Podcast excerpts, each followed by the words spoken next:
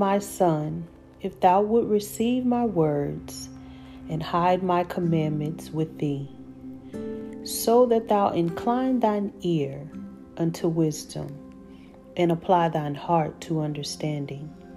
Yea, if thou criest after knowledge, and liftest up thy voice for understanding, if thou seekest her as silver, and searchest for her as for hid treasures, then shalt thou understand the fear of the Lord, and find the knowledge of God. For the Lord giveth wisdom.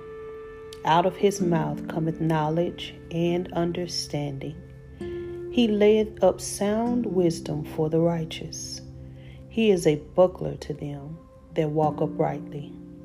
He keepeth the paths of judgment and preserveth the way of his saints. Then shalt thou understand righteousness and judgment and equity, yea, every good path.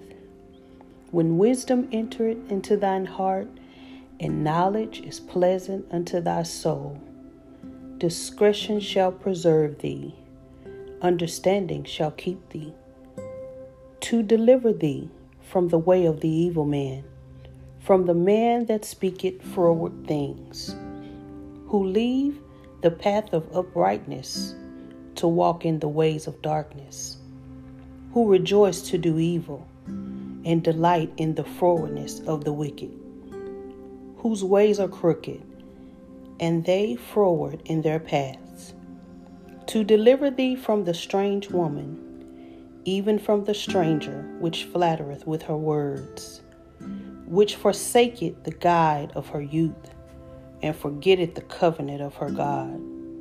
For her house inclineth unto death, and her paths unto the dead. None that go on to her return again, neither take they hold of the paths of life. Thou that thou mayest walketh in the way of good men, and keep the path of the righteous. For the upright shall dwell in the land, and the perfect shall remain in it.